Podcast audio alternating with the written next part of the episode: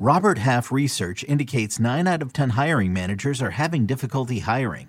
If you have open roles, chances are you're feeling this too. That's why you need Robert Half. Our specialized recruiting professionals engage with our proprietary AI to connect businesses of all sizes with highly skilled talent in finance and accounting, technology, marketing and creative, legal, and administrative and customer support. At Robert Half, we know talent. Visit RobertHalf.com today. Freaking first cut. Golly. Welcome to the First Cut Podcast. I'm Rick Gehman, and this is your mega preview pod for this week's Farmers Insurance Open. We are five wide. That's how you know just how mega it is. And joining me to break it all down, Mark Immelman from San Diego. He's on the scene. Hey, Mark. Hey, Rick. Uh, listen, it's not very often that from San Diego I'm wearing uh, undergarments, a long sleeve t shirt, a golf shirt, a hoodie, and then a down puffy coat. It is chilly. Uh, this is not San Diego right now. I don't know what this place is. Uh, cold to the core, I believe, is the way that Mark described it before we hopped on. Uh, mm. Greg DuCharme is here. Greg, good to see you. It's cold here too, um, but I'm in Connecticut, so we had a little bit of snow. But uh, you know, it's January, so that's a little more normal. So I, I don't feel for you, Mark. Thanks. Uh, we had snow. You're not walking Vegas. around outside, big bus. How are you? fair, fair, touche.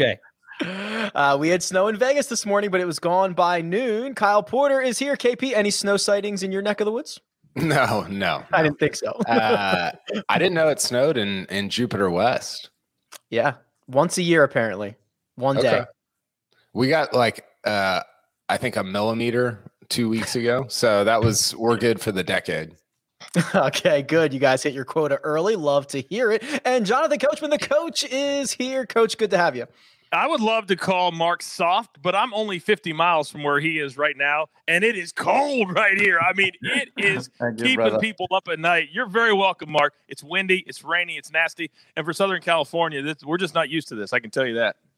And as Rick and us, welcome to Southern California after bouncing in here because the weather was so bad. The flight. Um, I was welcome to my hotel room. I'd barely gotten my suitcases in the door, and the folks from Medcore were there, ready with their little uh, nasal swab and stuff, and go, "Yeah, welcome to your COVID test in Southern Cal."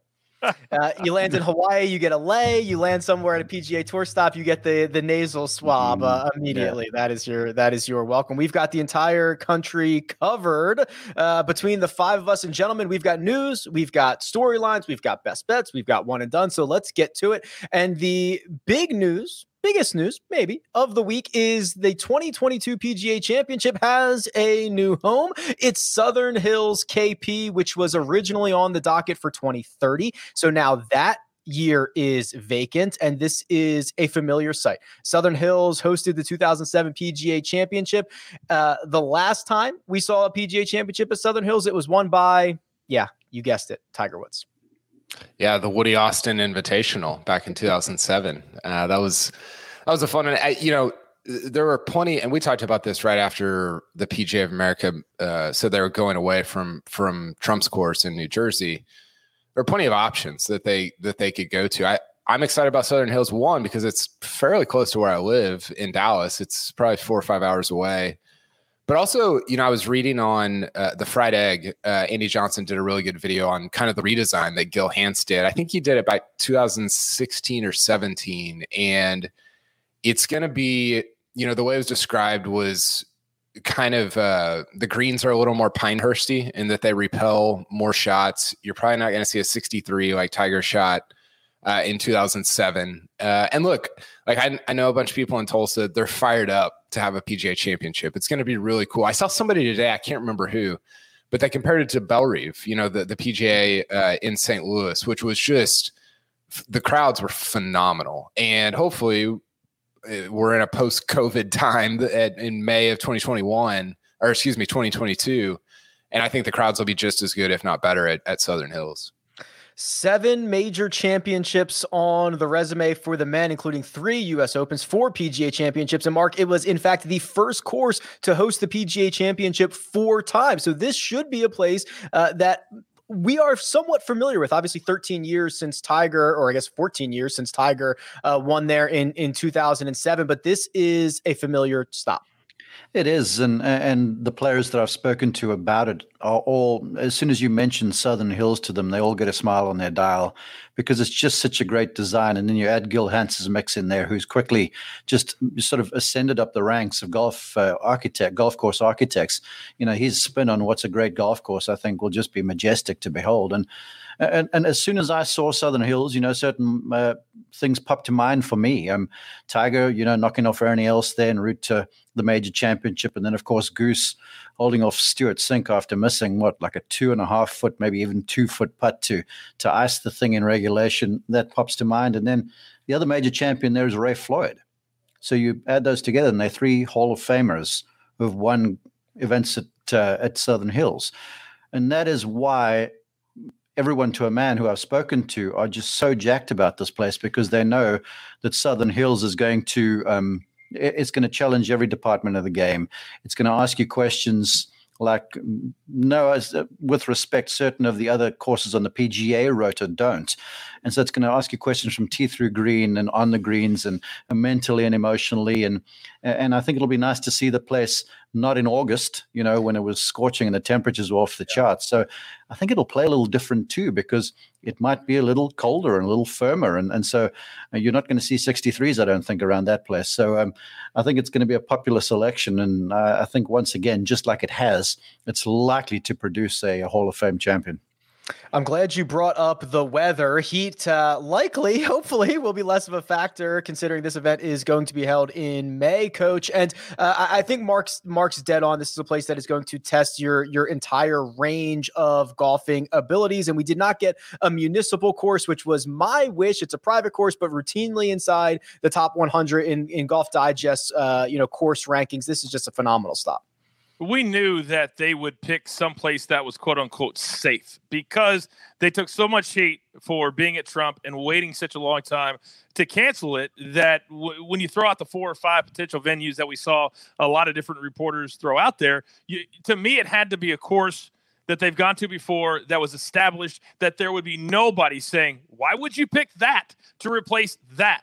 And this is a perfect compromise. And I think there's a lot of players that uh, that would still play before, before, but for a lot of players, this will be a new venue. So I think it'll be cool to see some of the young guys play this potentially for the first time. Uh, speaking of young guys, we've held a U.S. amateur here, Greg, and uh, I can't remember Your if we boy. mentioned this on Monday. Yeah, do you? Did we talk about who won it in in 09? Ben An. Ben An. That's right. Team, team no puck, Greg. We can just punch him into our 2022 PGA Championship lineups right now, can we? Yeah, I, I, I think you've you done already. right. Well, as we know, and I, I, think Kyle mentioned this to Mark before the show. To uh, everyone's surprise, putting doesn't it doesn't matter. So I I, don't, I think Ben An's probably a great choice uh, for this PGA.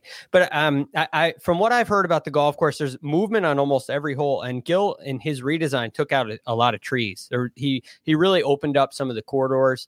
Uh, which opens up some airflow to the golf course. So I, I think in combination with the redesign that Gil did, um, the the move to May, which I think is great as a whole. It really opens up the country for the PGA um, in in selecting venues, uh, and certainly makes their new um, their their new home to be in Frisco, Texas, much more uh, available for a PGA Championship. But that being said, uh, I think you're going to see a golf course that plays much different. The 63 that Tiger shot, um, that happens in August because there's there's just no wind. The air in Oklahoma in in, in August, it's hot, it's humid, it's uh, it, it there, there's perfect scoring conditions. Now you're going to see some greens that can get as firm as they want them to get. Um, they do have sub air in the greens now; they can control the temperatures, so it, it should be in perfect shape. And uh, and I always trust the job that the PGA of America does setting up a, a championship.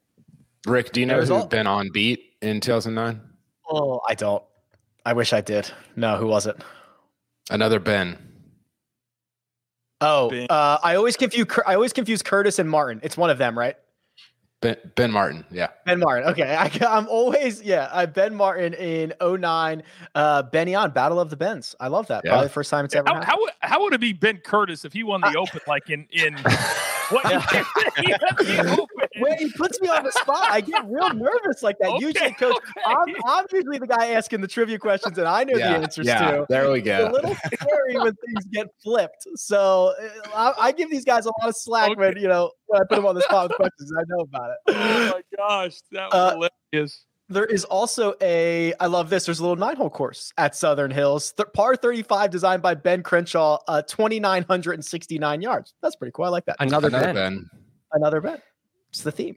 Uh, also, gentlemen, little news about DL3. Davis Love III is going to be the captain of the President's Cup team in 2022. It is the ninth time, Kyle, ninth time since 2010 that he has been a captain or a vice captain of a cup team. This to me feels fine.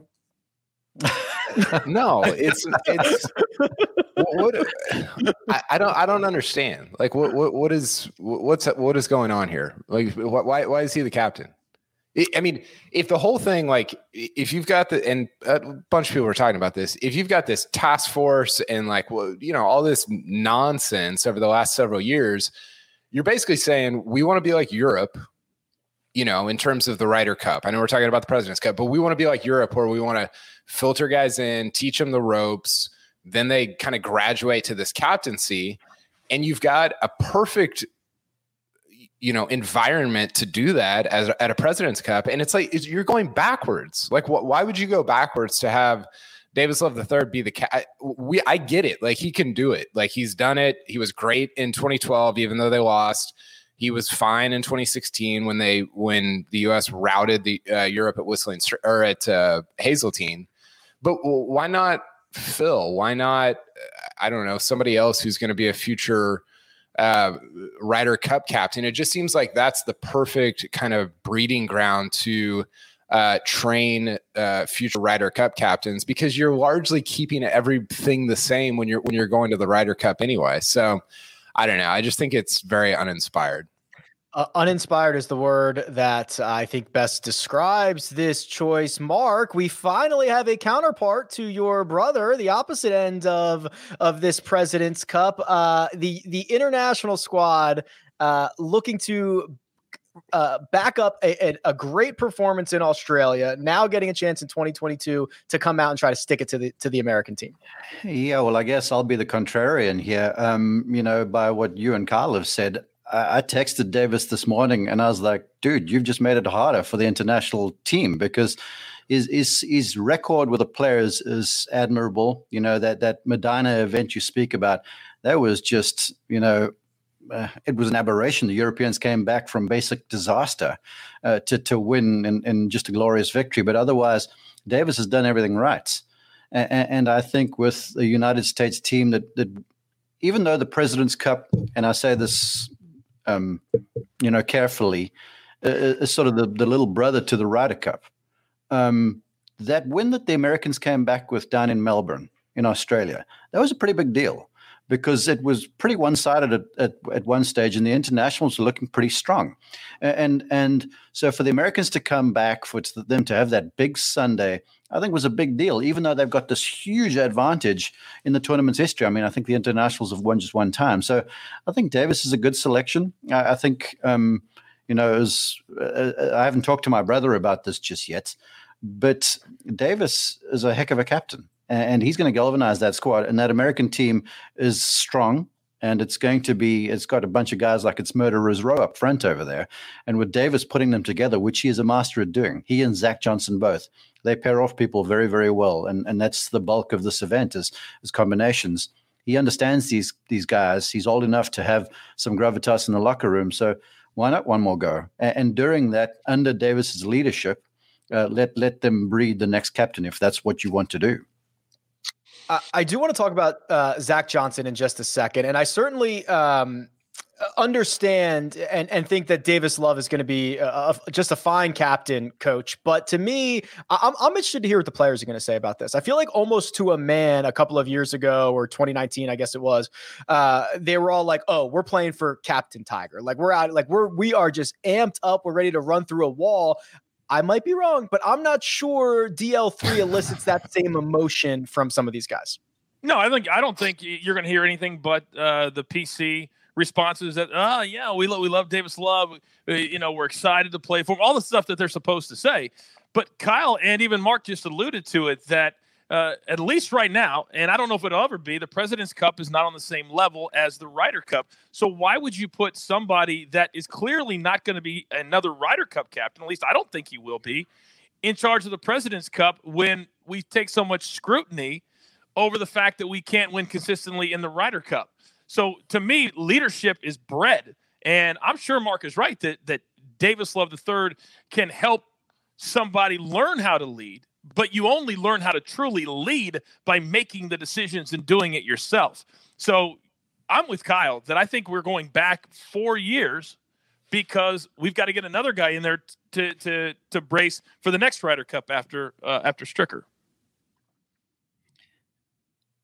You know, Rick, uh, Coach brings up a good point there, but I guess I have the luxury of having talked to my brother about his experience being a uh, vice captain under Ernie Els, who, you know, all the internationals rallied around. He was the the international Tiger-esque sort of figure, and um, Trevor spoke of the value of just spending time under Ernie, watching how he dealt with the players, watching how he dealt with the media, watching how he dealt with team selection, watching how, you know, in the lead up to the thing, how Ernie got the guys together and sort of built the brand and built the team. And because it's not just you show up and you suddenly hopefully play well over, over the three or four days of competition. So um, Coach makes a good point, but I still think for some future captain, getting a little time around Davis Love in the locker room one more time, I think that'll be invaluable for the future, definitely. They, they've already had guys that have that have done that though, right? Like they've already had a handful of guys that have been an, a vice captain under Davis Love or under Tiger, you know, under like the guys that have been the captains over the last four or six years. So I just I, that's the part that I, I agree with what Mark said I think being a vice captain is valuable, but you've already have got like like Zach Johnson that are apparently going to be captains in the future that have done it. So why not let I mean the US is probably not going to lose at Quail Hollow. You know, I think Royal Melbourne's the the kind of track that they would lose on if they're going to, but you're it's not like it's not like oh my gosh, we got to get Davis Love in here to to win this thing. It's it's you know, it's a pretty safe place to be able to train somebody to be a future captain. See, I, I think. oh, go ahead. Go ahead. I was, I was just going to say, Greg, I'll, I'll read you on this. I, I loved the I love the Ernie Els blueprint, right? I mean, you guys are coming in essentially like, yeah, what one victory ever. You're not expected to win this thing. You rally the team around a new crest. You you you make your pairings and you run them out there based on data. Like I thought that was a great blueprint. And you saw it almost uh, it almost stole it away from from the Americans. They played great for the entire week. It was phenomenal stuff. Greg, to to get your thoughts on this, and I'd love to get your thoughts as well on on Zach Johnson, who I think is neurotic, which is a compliment in this situation. I, I think I think that is a compliment here because that is what I like. I want my captain to be like all in, every one percent, like grinding over every single decision. Like I'm stoked for when Zach Johnson becomes a captain. So I love Zach Johnson, but I think you bring up a point here that we, we don't discuss this. I, I think we need to rethink the way we do captaincy as a whole. And so I have an idea that's a little bit outside the box, but mm-hmm. I'm interested to see if you guys think I'm completely crazy or if there's any merit to this, even though it'll probably never happen. But there's the conversation. I, I already, I already love this. What I don't, I don't even care what you say. I'm, I'm, I'm with you too. I'm with you too. so we, the the Ryder Cup initiated because they wanted to um, get the professionals in Europe and the uh, not Europe, Great Britain and Ireland, and the professionals in the U.S. to go overseas and play and kind of grow the game. It was a grow the game initiative from the PGA of America, and winning or losing didn't really become a part of it until let's say um, in, until um, I would say the rest of Europe was brought into the mix to make it more of a competition. And then Europe started beating the US and Seve Ballesteros came along and everything starts to really fire up. And now we're at a stage where the Ryder Cup's a competition. And it got so big that they started a President's Cup. And now the President's Cup is getting more and more competitive gradually. And it's following along the the same a similar path of the Ryder Cup, in my opinion. I think you see a couple of victories from the international team, and the attitude at the President's Cup changes. So now we have a competition. more so than a gathering or an event. Yet we are kind of rewarding players for their careers by award by giving them the captaincy. Yet they're always almost always rookies when they go in. It's rare that you have a Davis Love who is a captain for a, a third time, right? It's re- most of the time the captain has been an assistant captain, but he's basically a rookie and he gets one chance at it. And mm. there's there's turmoil that comes from this. If you if you lose, if you make a bad yes. decision, think about Hal Sutton, right? You I mean Hal Sutton it it it almost ruined him. I'm not gonna it didn't ruin it, but it really hurt. And and the the heat that he takes from that loss is is still it lives on today. So my thought is we need to have some continuity here and we need a coach. The American team needs a coach to be the captain of the President's Cup and the Ryder Cup, not just once, but more uh, more. Be the let's start a, a program. the, literally the coach. Yeah.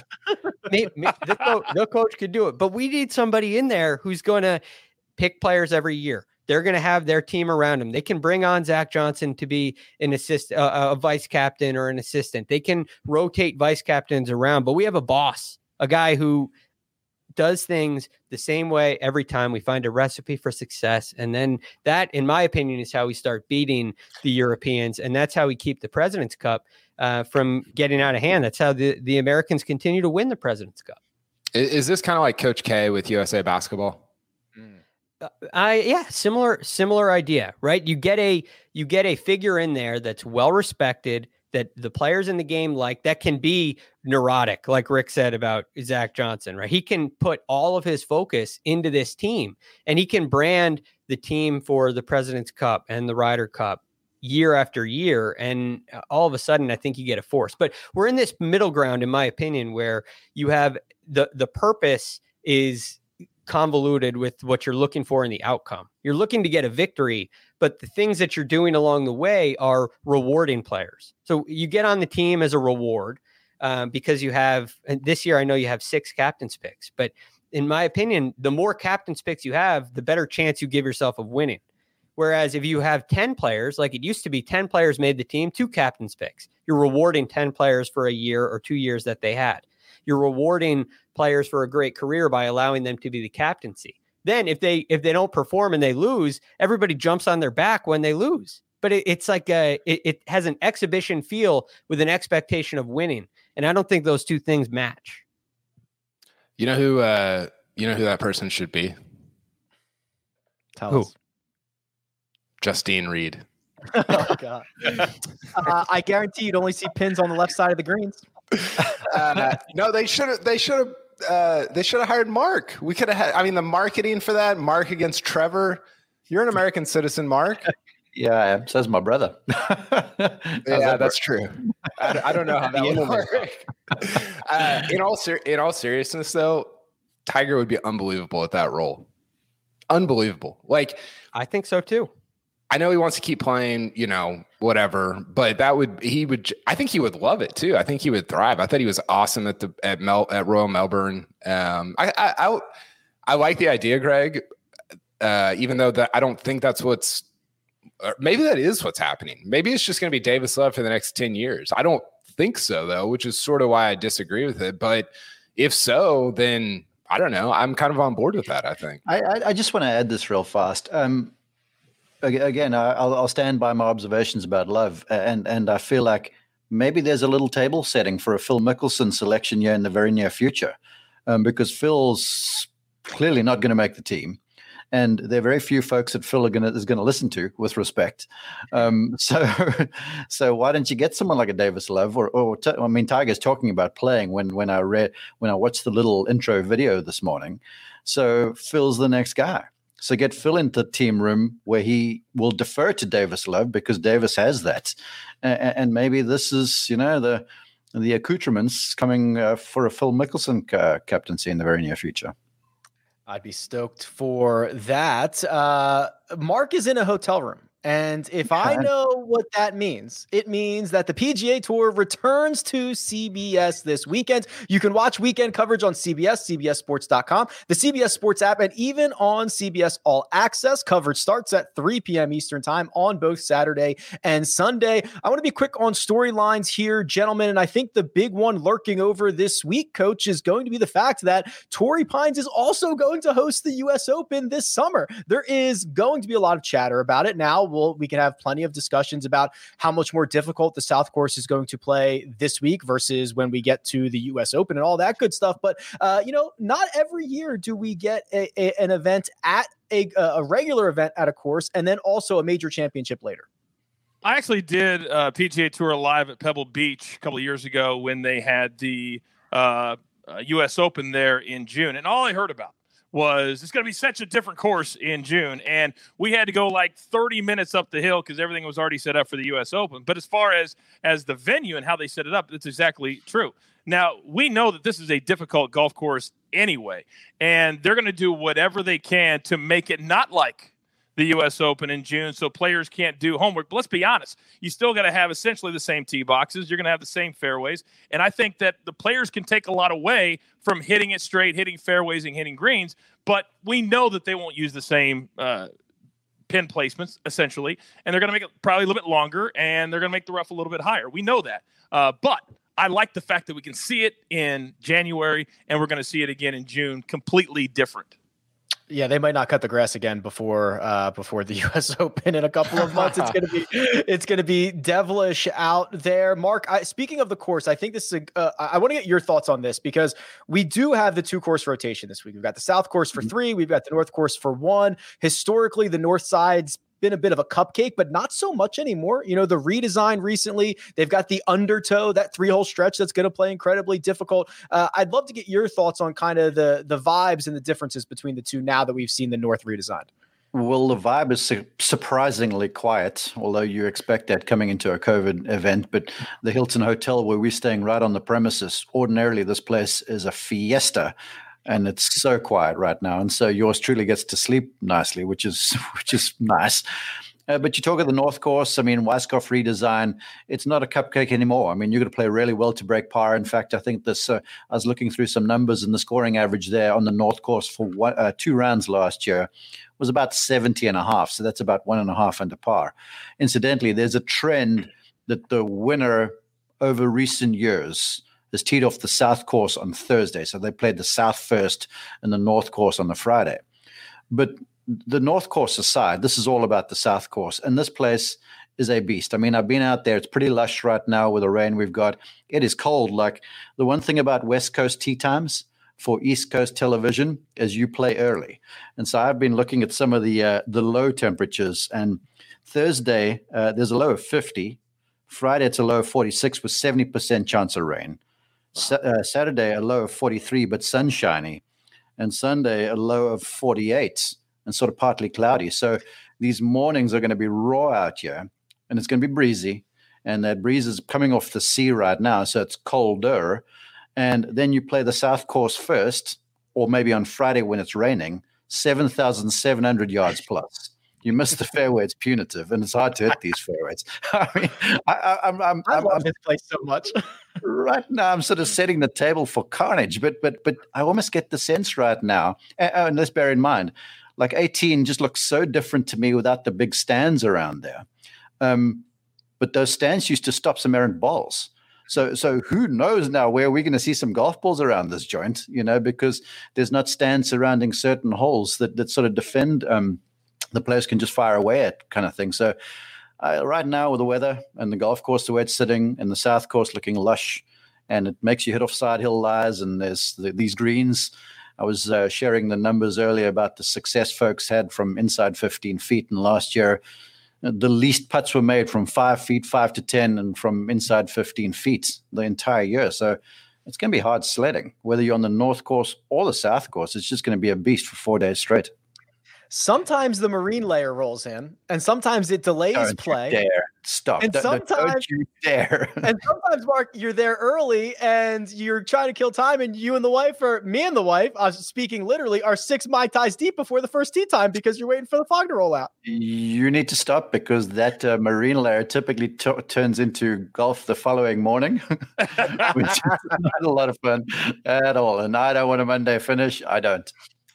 Uh, all right, we're gonna try to get you out of there Sunday evening. Uh, Greg and Kyle, I, I, I, there's two names that I'd like to chat about, and we could talk about uh, the question marks with Greg. You could take it from a kind of a instructor side if you want, but Brooks Koepka, Jordan Spieth, those are the big names. There's a lot of conversation about those guys having new eyeballs on their swing. 2021 needs to be a pretty good year for both of them, right? I mean, they've got to stop this downward trajectory. KP, let's start with you on what this week and this season is going to mean for both Brooks and Jordan. Yeah, I, uh, I, I don't know. I mean, I, you know, Koepka, Koepka misses the cut last week. We haven't seen Spieth since the Masters, where he barely made the cut. I just, I don't. I don't know what expectations are. You know, Koepka is just I, I I just get kind of annoyed by it. It's like, oh, I'm healthy, no excuses, but this is just a warm up, and so is this week. And it's like, well, what what are we what are you doing? Like, why are you why don't you just play four events a year? You know, like why why why are you even playing? And Amen. it's just it's kind of it sounds cool when you're number one in the world. It doesn't sound cool when you're about to be number 47 in the world. Uh, and then with Spieth, he's just he's just lost. I, I don't know what what's so funny, Ray. I don't know. I just think the whole thing just cracks me up. Just the whole thing. These two guys are uh, had worst years last year. I just love talking about them. Like so much about. Yeah, I just don't know that that Torrey's like. If it ever clicks for Spieth, I don't know that Torrey's going to be the place where it clicks at uh, maybe like colonial or uh, you know. By, by the way, by the way, did you, did you see the only head up that William Hill even had for Spieth this week? Who was it? Was it Spieth and Sam Ryder. That was the only head up they had. I can't make it up. I, have got a Spieth matchup. I've got a Spieth matchup at Mark's request. We'll get that on the other side. But yeah, it's when you're trying to find a guy to to match up of of equal talents for the week, yes. and you get the Sam Ryder. It's tough. Well, it, it's just every time I hear, I heard him on the uh, the Colt Colt Knost show on on Sirius XM, and he just gets asked about his swing, and every time he starts talking about it, my eyes just glaze over because it's you know seven different things and five different swing, th- and it's just I know he wants to be better more than any of us want him to be better, but it just is not. Nothing about what he says engenders a lot of confidence. I'm hopeful, but I'm not confident that was my takeaway. That was my takeaway, Greg. Is usually when you ask these guys about their game, they're always like, oh, yeah, I'm right around the corner. I'm close, blah, blah, blah. When we talked to Rickie Fowler before the Masters last year, I did not feel a, a confident vibe from him. Every time I've heard Jordan Spieth speak recently, I have not gotten a confident vibe from him. And like that to me is the, the most concerning thing because these guys are top tier golfers, best in the world. You have to be uber confident. And when you don't hear that, it's a little bit scary. Yeah, it, it's a great point. I mean, one thing about Tiger Woods, no matter where he was in his career, uh, at any point, it, it, didn't matter where he was. Back injury, he he always spoke uh, in a positive sense. He could have just shot seventy six, missed the cut, and and he's taken a positive away. He finds it. it. It was it wasn't in his DNA to say I'm lost or I'm going to need ten thousand balls to get my to work my way out of it. It just it wasn't in his lingo, right? And so um, I, it it does concern me a little bit, but at the same time, Jordan's personality is extremely realistic, and I do think there's a possibility. I think there's an avenue where he can snap out of it. Um, is it going to be this week? You know, I, I, Kyle, I don't know when you heard that interview with um, with he and Colt, but I, I have a a sense before hearing any of that um, that this actually could be a not a terrible week for him. Um, uh, one, there's been a long layoff. He had eyes of Butch Harmon on him. And Butch, more than anything, if you've ever spoken to Butch Harmon or listened to Butch speak, he's not a, a teacher. Butch, the things that Butch works on in your golf swing are extremely simple. What Butch is is a coach, and he tells you, there you go again, uh, another reference there, coach. Uh, but Butch is a coach, and he will make sure that your your mind is in the right place when you go play. He simplifies things, which is why he was the perfect guy for Jordan and Cam to go see. Perfect guy to go consult. He can he knows when when you need a kick in the butt. He knows when you need um, an honest assessment. He knows when he knows when you need just a little bit of encouragement. So I, I give that a, a, chance. I give it a chance this week. Koepka, on the other hand. Oh, and one other thing on, on the golf course this week, Rick, we touched on this yesterday. I, I think this is a grinder's kind of a golf course. I don't think it's necessarily a tee to green ball striker, which I've always thought that you got to drive it long and straight. You got to hit great iron shots to win around here. Yet we have Brandt Snedeker winning twice, Jason Day uh, winning twice around here. You have uh, Justin Rose in 2019 when he admitted he had no idea where the ball was going, and then Mark Leishman last year. He Mark Leishman wins last year hitting three fairways in the final round. We're all saying beforehand you got to hit fairways because the rough's so penal. So I, I think there's a grinder um, aspect to this golf course where you can you can get away with being imperfect if your short game's in good shape. So I give Jordan. I have a little bit more hope for him this week um, because of the layoff, because of Butch Harmon, than I would in a normal week.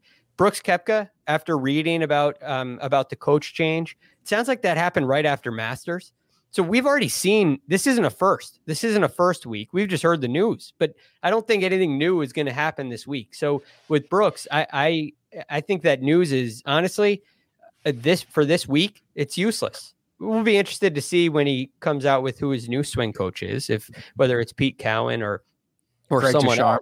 Right now, yeah, that hasn't. I can tell you firsthand that hasn't happened. He, he hasn't, hasn't gotten the call yet. yet. No.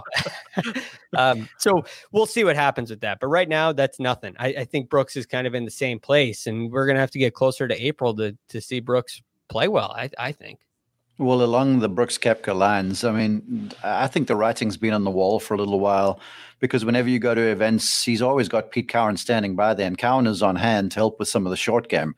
And I've seen multiple times when you see two coaches standing behind a guy and Cowan always at the front seats and, and, and Claude was sort of respectfully just standing by so Brooks could get another set of eyes. And so, yeah, I, am with you. I think the relationship, because that starts to happen, Greg, as you know, you know, a player just does suddenly doesn't suddenly decide that okay, that's that, and I've had enough, and I need to change uh, my my direction. There's thought that goes into this stuff, and I think for a while, Brooks and Claude whereas they still are fierce friends, and Claude's helped him, helped him to a lot of success. I think the split happened. Uh, uh, the, the the the rift began to widen a long ways back, and, and then it came to a halt, uh, a hilt at the Masters. And I do see where Kyle, where you get a little uh, uh, frustrated and annoyed because he did say last year um, when he went to see Butch, he said, "Claude's my coach. Claude's going to be my coach." I think he said indefinitely. I couldn't find the quote today, um, but he he said Claude's my coach going forward indefinitely, and here we are just a couple months later, and, and they've split. He yeah, just says, he just says stuff like he doesn't even he he just says like random stuff all the time. Yeah, but you also don't, as the leader of the, the pack, sort of show the, the fissures and the weaknesses in the group. You know, you got to show a consolidated front. So you're not suddenly going to get up there in the press conference, go, "Yeah, I saw Butch, uh, Claude and I on the rocks," um, and then give the, the, the media right. fodder. He's, he's not he's not that ignorant. So he's he's going to show, you know, okay, the front is good. I'm confident. I believe in what I'm doing. Uh, but behind the scenes, who knows what's going on? Well, gentlemen, it's a new year for Brooks Koepka, and it also marks a fresh start for your small business. No, good segue. No, okay. Whether you're shifting business hours or hiring more remote employees, one thing that remains unchanged is the importance of having the right people on your team.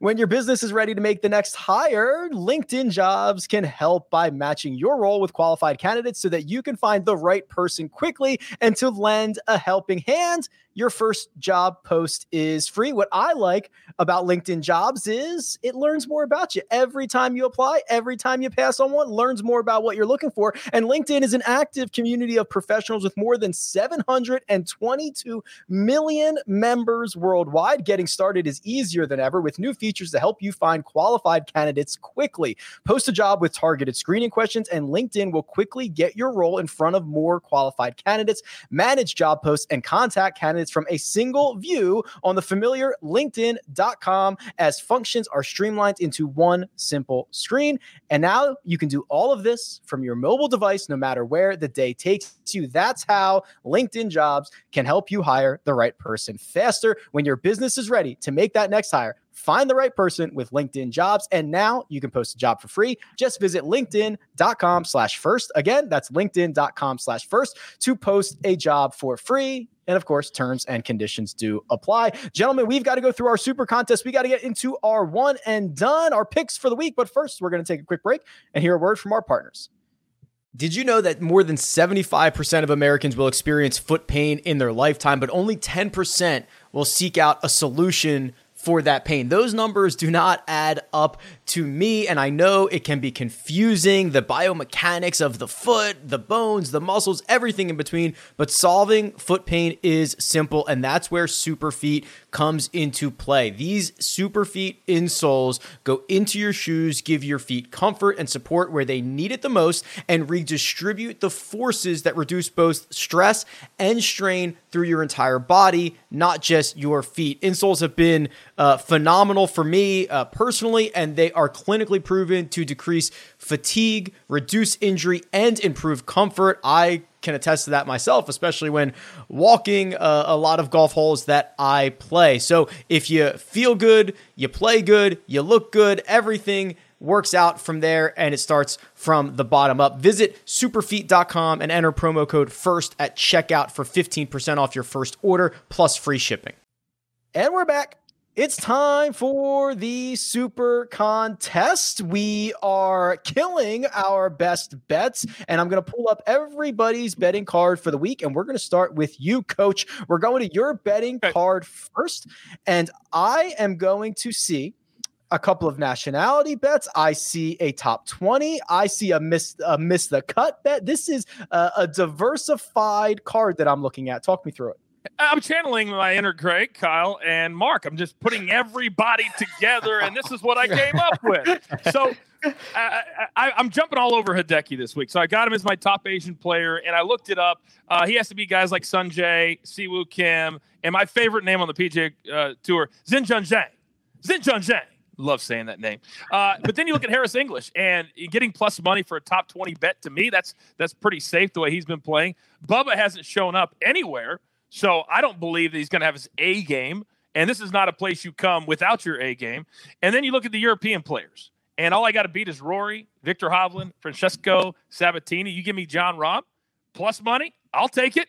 And then, of course, we love the double chance. I had to mm-hmm. throw a mm-hmm. little $5, a little sprinkle on the double chance. And then my best bet. I told you I'm all in with Hideki. Patrick Reed missed the cut last week. He pulled out the week before. I just don't think uh, he's prepared to play. So I'll make that my best bet uh, this week. I feel great about every single one of these picks. Yeah, so that is Coach uh, really backing Hideki. Top Asian. He's in his double chance. He's got him up against Patrick Reed, Hideki Matsuyama. I have imagined, Coach, we're going to hear that name from you later as well. Oh. Let's oh.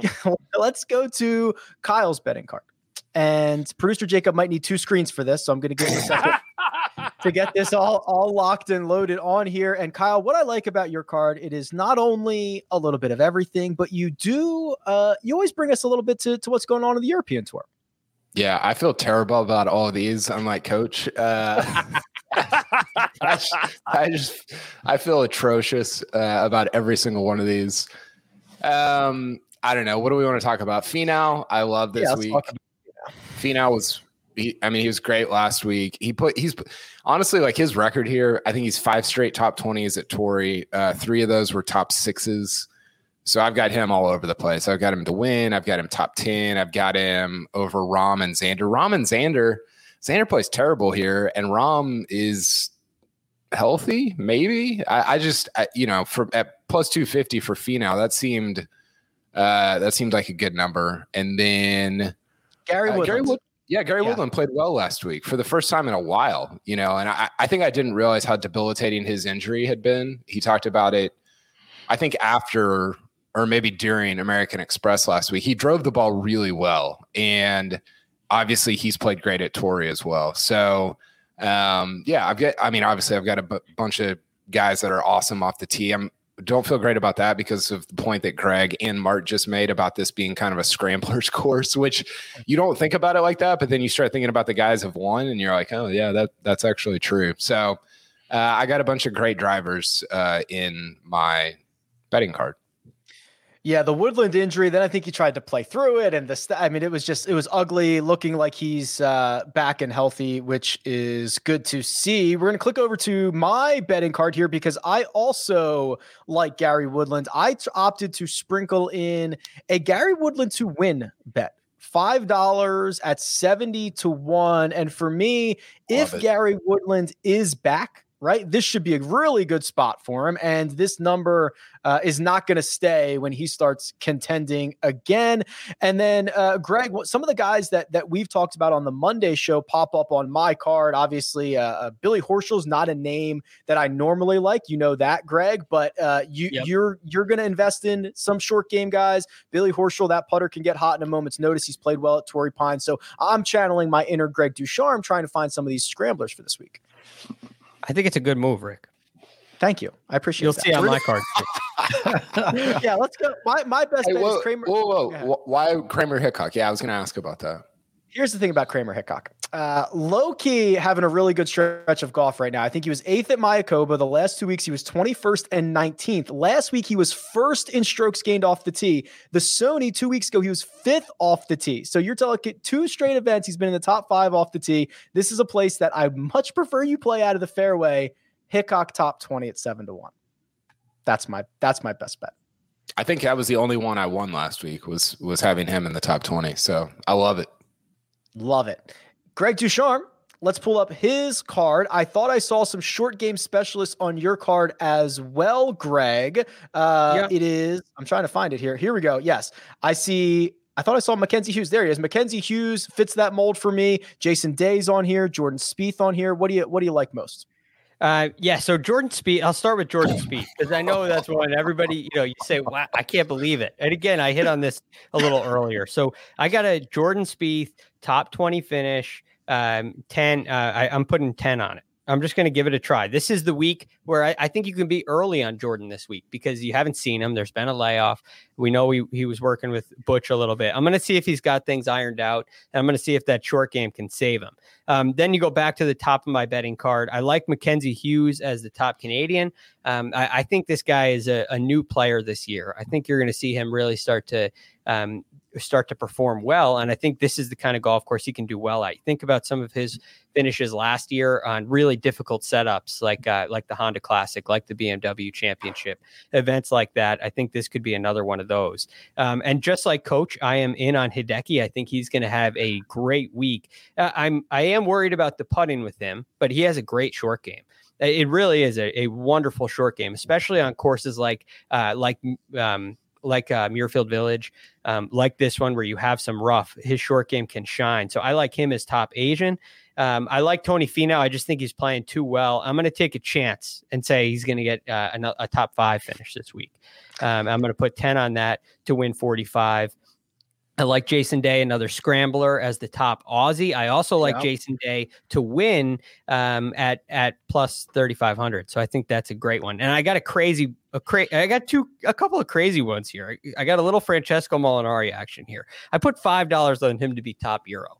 Um, and that's just he has a great week. He pops, he beats Rory, he beats Rahm. It does it, it doesn't make any sense. I put five on it to win 90. I sprinkled that in there uh, just to see what happens. But I really like the Molinari top 20 finish, which is uh, 10 to win 32. I think I think that's high quality. And I doubled down on Mackenzie Hughes again with him uh, with a top 20 finish as well. Whew. There it is. Yeah, there's a lot. There's a lot there. Look, I missed there. the last two weeks, so I'm trying that's to not, get that's not trying to get a number of bets in there. Greg, know when to lay up, my friend. That is what I learned from PGA uh, I like this. I might I might parlay those top 20s. Spieth, Molinari, Hughes. I'll probably get like a million to one on that. I love it. Uh, Mark, we're gonna round this out with your betting card. But before we get into that, you asked me before we went hot if I could find a line for mm-hmm. Jordan Spieth versus Brooks Koepka. So this doesn't exist because, as Coach mentioned, the the line that we got for or the matchup that we got for Jordan Spieth this week was against Sam Sam Ryder. But uh, there has been a lot of work done by Data Golf, by Joe Peta, that we can essentially come up with a line for this. So if this was available, I would expect, and, and the data scientists out there in the golf world would expect Brooks Koepka to be minus 214 up against yeah. Jordan Spieth, which is by all head to head matchup accounts a huge number. Wow. Yeah, goodness gracious me. Yeah, I'd take Spieth as well in that one yep. over there. And and and and I want to build on what Greg said.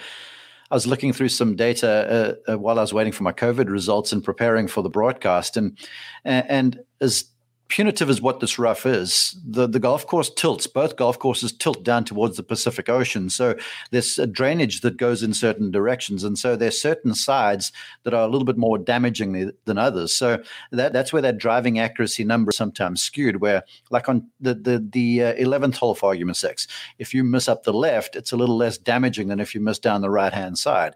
And last year, I think – uh, only about 50% of the field drove the thing in the fairway. So everyone's kind of playing out of the rough.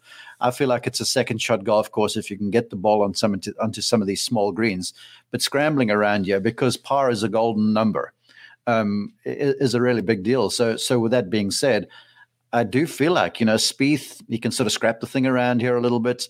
The weather's supposed to be a little ugly, so that's going to, you know, show some folks up a little bit if you gust a few balls and stuff like that. So right now, to me, all bets are off, which is why it's kind of hard to handicap this thing. Mm-hmm. And then you add to that just the way these greens are. And the greens are immaculate, I got to tell you.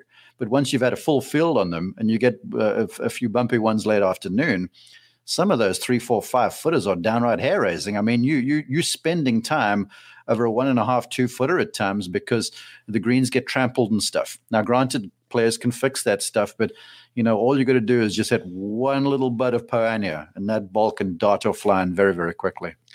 Uh, let's pull up your betting card here, Mark, and you're never going to get any uh, objections from me with a Sungjae Im to win any group. You've got your playoff here, which that hey, playoffs not get you out of here early, Mark. This is like a life hedge. If you have to work late, you at least want to get three to one on it, don't you? Yeah, I mean, I've, got a hit on this thing at least one time. I've bet this the last few times, and and come up just a shot shy. So I'm I'm sort of hoping for that we don't have a playoff, but for our bets, I certainly do because uh, 22 and 60 is a good deal. And and my betting card is a bit boring compared to the other guys. And I think as I learn more, I'll get a little bit more rambunctious about the thing. Um, but I'm going to counter uh, Rick. And if I didn't feel so, uh, pardon me, um, Greg, and if I didn't feel so sorry for him, I'd ask for another bottle of wine on this, but I think Adam Hadwin is a really good pick around here. He puts these greens great. He plays California well, and at plus 300, I just think that's a dynamite bet. Um, and Sungjae Im, I can't recall who's in Group B, but when you're getting Sungjae at plus 600, surely you're going to have a flutter, don't you? I mean, so so so that one I jumped on. Um, Leishman, the game is going in the right direction. He hooked up with his old coach uh, late last year, started to work on the game, work on shaping shots a little more, and he's come to a place here where he, you know, all these Aussies around here play well because of the eucalyptus trees and the maritime climates. And so I feel like Leishman is the top uh, uh, Australian is a pretty handy bet. He's just got to get past Cam Smith, who's playing really, really well right now. And then uh, mixed in Leishman again there in the Jason Day, Bubba Watson group. And the reason why I picked that because in a previous podcast, we had forecast major championships, and I'd said that Jason Day would be my pick here for the US Open. Well, it's cold now. He hasn't played a while in, a while. Um, last time I caught up with him, the, he said the back was good. But in weather like this, if you're nursing some nagging or niggling injury, I think it's going to sort of um, allow that to to to proliferate a little bit. So I'm unsure about Jason Day this week, and I'm not so sure about Bubba either. So I'm going with uh, Mark Leishman to win that group. That Sungjae group is Matthew Wolff, Jason Day, Hideki, Patrick Reed, Harris English. Sungjae has the longest odds in that group. Yeah, I cannot recall a time. I can't recall, uh, recall a time that he has ever had the longest odds in a group of six. Okay, gentlemen, we're moving on to one and done. Uh, Mark is still in the lead, so we're going to start at the bottom and work our way up here. Coach, uh, you have essentially almost everybody at your disposal for this week. I think you've kind of yeah. foreshadowed who you really like for the Farmers Insurance Open, who you lean in for this week's one and done. I learned my lesson last week that if I'm going to be confident enough in picking somebody to win an event, I've got to be confident enough to pick him as my one and done. It just makes sense. So, or otherwise, why would I pick these guys to win? So I'm picking Hideki to win. So I'm going to go Hideki with my with my one and done. I almost got in my own head and selected, you know, like I did last week, Sepp Straka. So I, I'm not going to use Sepp at one of the big events, and it bit me. And I'm not going to bite myself anymore. I'm going to go with the guy that I feel. And this week, Hideki, I think he's going to. So he's my, my one and done. KP with 2.1 million. You're up next, and you need to break a little bit of a streak here. You've made $34,000 over the last three weeks combined. Uh, so I, I, need you to find a good number here. Find me somebody. Who is it, KP? Tony Finau. Oh boy. I guess yeah, I guess T seven like, money great plenty, pick. right? Yeah. so I, I, floated a uh, I floated a Tony theory, and I got just eviscerated. That's a good word. Though. Nice uh, word. Though. I I I floated that Tony actually needs to become more inconsistent. I actually mm-hmm. floated this on Sunday on our podcast, and then I put it on Twitter, and that was a bad idea. But I think I think Tony will be in the mix on Saturday. I just think he to to start, and maybe I don't want him to do it this week because he's going to be my one and done. But he needs to be more inconsistent on Sunday to create a wider dispersion of scores. Everything he shoots on Sunday is 69, 69, 70, 70, which is great for top tens, right? It's great for finishing T6. It's, it's going to be good this week. Do what? said it's going to be good this week. Uh, well, y- yeah, but traditionally it has not been for him. He's just he doesn't. He, you look at guys that win a lot, and their, their scoring dispersion is very wide. A Rory, a JT, their good scores are great. Their bad scores are awful. And Tony's are just right in the middle, and it doesn't it doesn't ever result in wins. So maybe I don't want him to do that to do that this week. Uh, but overall, uh, I think that's sort of his that path to to getting that second win on the PGA Tour. Tony is very polarizing on Twitter, uh, which you found out uh, as we're looking at your as we're looking at your tweets on on on uh, on the stream right now. Uh, I am next, so I have 2.5 million. I found this to be a very difficult week to figure it out. I think there's a lot of question marks at the top with with Finau, with Xander, uh, with Rory playing Jekyll and Hyde every single week. Rahm, I just I didn't know what to do, so I'm probably just going to go with Ryan Palmer, a guy who's played great around here. Um, I don't know if we're the only only other place I'd want to use Ryan Palmer is if if is if producer Jacob has us do Zurich and he's Rahm's partner, and I only mm-hmm. have to pick Palmer. That's the only other place I'd use him. So I don't know what the rules of our one and done is, but that's I'm probably just gonna roll Ryan Palmer out there. Uh, I like him. I like him this week. I think that's me good. Too. Me too. I yeah. do too. I yeah, I do too. He, he was my sleeper. I had him as my sleeper a, this week he's had a good record around here. Greg, you are trying to make up ground on Mark. You're $700,000 behind. You are coming off of picks that include Matthew Wolff and Abraham Ancer. So you're in the you're in the midst of a little little little stretch right now. You got to make up some ground. Oh, yeah. Where do you think you're going this week? This is a, an, an ugly stretch. It it's not been great for me so far. I'm trying to catch Mark. I'm scrapping and clawing. I just can't get enough ground made up. And then I see Mark writes down uh, for his one and done in, in the uh, in in the rundown. He writes down some Aussie. And here I am. I'm thinking, I'm, I'm, I'm thinking he's going to pick my guy, who's Jason Day this week. Jason Day, in the first event he's played of the calendar year, his um, his average position is, and and traditionally it's been either this or the Sentry Tournament of Champions or or whatever the sponsor was at the time. It's been one of those two events, and his average finishing position is uh, is eight point two five. So, um, and that's over the last uh, I think I did 13. I think I did 13 years over the last 13 years. So he he tends to get off to a great start. Tends to play really well on the West Coast. Uh, and I was thinking it's either this week or AT and T Pebble Beach Pro Am, but I'm going to go with Jason Day this week. Get myself out of that slump.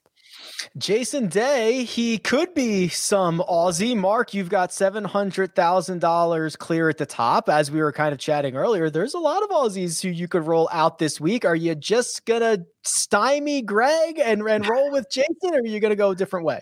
Well, first off, I must uh, apologize for my FaceTime ringing there. Uh, the folks in the East Coast don't realize that we're a few hours behind you. Um, no, the I'm probably going to go with Jason Day now just to kind of scupper uh, Greg's momentum because until he pays his bet, I'm going to have to play a little ugly, you know. And uh, but Mark, I, I let's the Marine layer. Jason Day's back. You got to be worried about all that right? No, all, all jokes aside, I, you know, as I look through the list of Australians, they typically play very well here, and and and I can.